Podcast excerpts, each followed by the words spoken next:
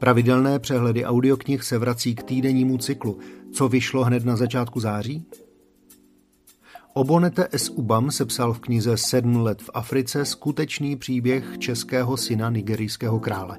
Ukazuje v něm, že i v nejtěžších chvílích lze projevit odvahu nevzdat boj, který se zdá předem ztracený, zvolit cestu svobody a naplnit své poslání. Čte Vasil Friedrich, vydává One Hot Book. Román Charlesa Martina Když zpívají cvrčci vypráví příběh nemluvného samotáře, který se snaží zapomenout na vlastní minulost, než potká sedmiletou holčičku s nemocným srdcem. Aby jí mohl pomoci, musí čelit vlastním bolestným vzpomínkám. Pro nakladatelství Moto načetl Martin Zahálka. Audiokniha Pod toskánským sluncem vznikla na základě deníku Francis Mayesové, která spolu s přítelem Nedem zakoupila opuštěnou vesnickou usedlost a rozhodla se ji opravit tak, aby nenarušila její původní kouzlo. Čte Renata Wolfová, vydává Tympanum.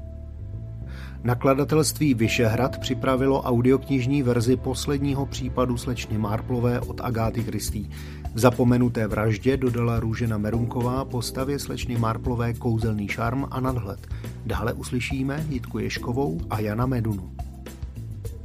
Nedlouho po vydání slovenské verze detektivky Černá ozvěna Michaela Connellyho vychází jeho román i v českém jazyce. Posluchači se v něm poprvé setkají s detektivem Harry Boshem, jehož pátrání zavede do změti temných tunelů pod městem. Čte Martin Price, vydává One Hot Book. Inspirace klasickými detektivkami, plíživé sílící napětí a hororové vyústění s šokujícím odhalením. Román Shary Lapeny Nevítaný host s podtitulem Není kam utéct čtou Martina Hudečková a Libor Hruška, vydává Kalibr jako člen Euromedia Group. Audiokniha Smrt krále Šumavy vychází ze skutečností známých z filmu Král Šumavy režiséra Karla Kachyni.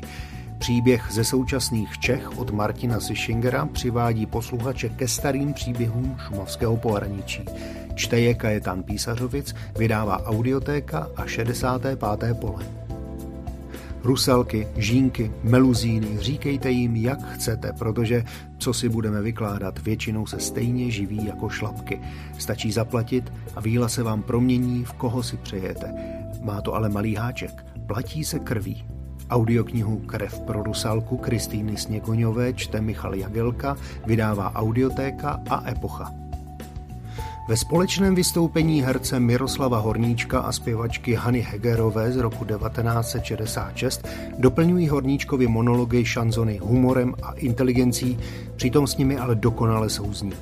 Kompletní nesestříhaný záznam vydává pod názvem Recital 1966 Suprafon. Nejen dětské posluchače může zaujmout audiokniha pro hrst lentilek, jejíž anotace slibuje zábavnou, báječně čokoládovou parafrázi na slavné detektivní romány z doby americké prohibice, která okouzlí nejen děti, ale i hravé dospělé. Čte Šárka Vaculíková, vydává Tympanum. České národní pohádky Boženy Němcové, Karla Jaromíra Erbena a dalších autorů s hudebním doprovodem a v podání například Václava Vidry, Jany Bouškové nebo Veroniky Gajerové.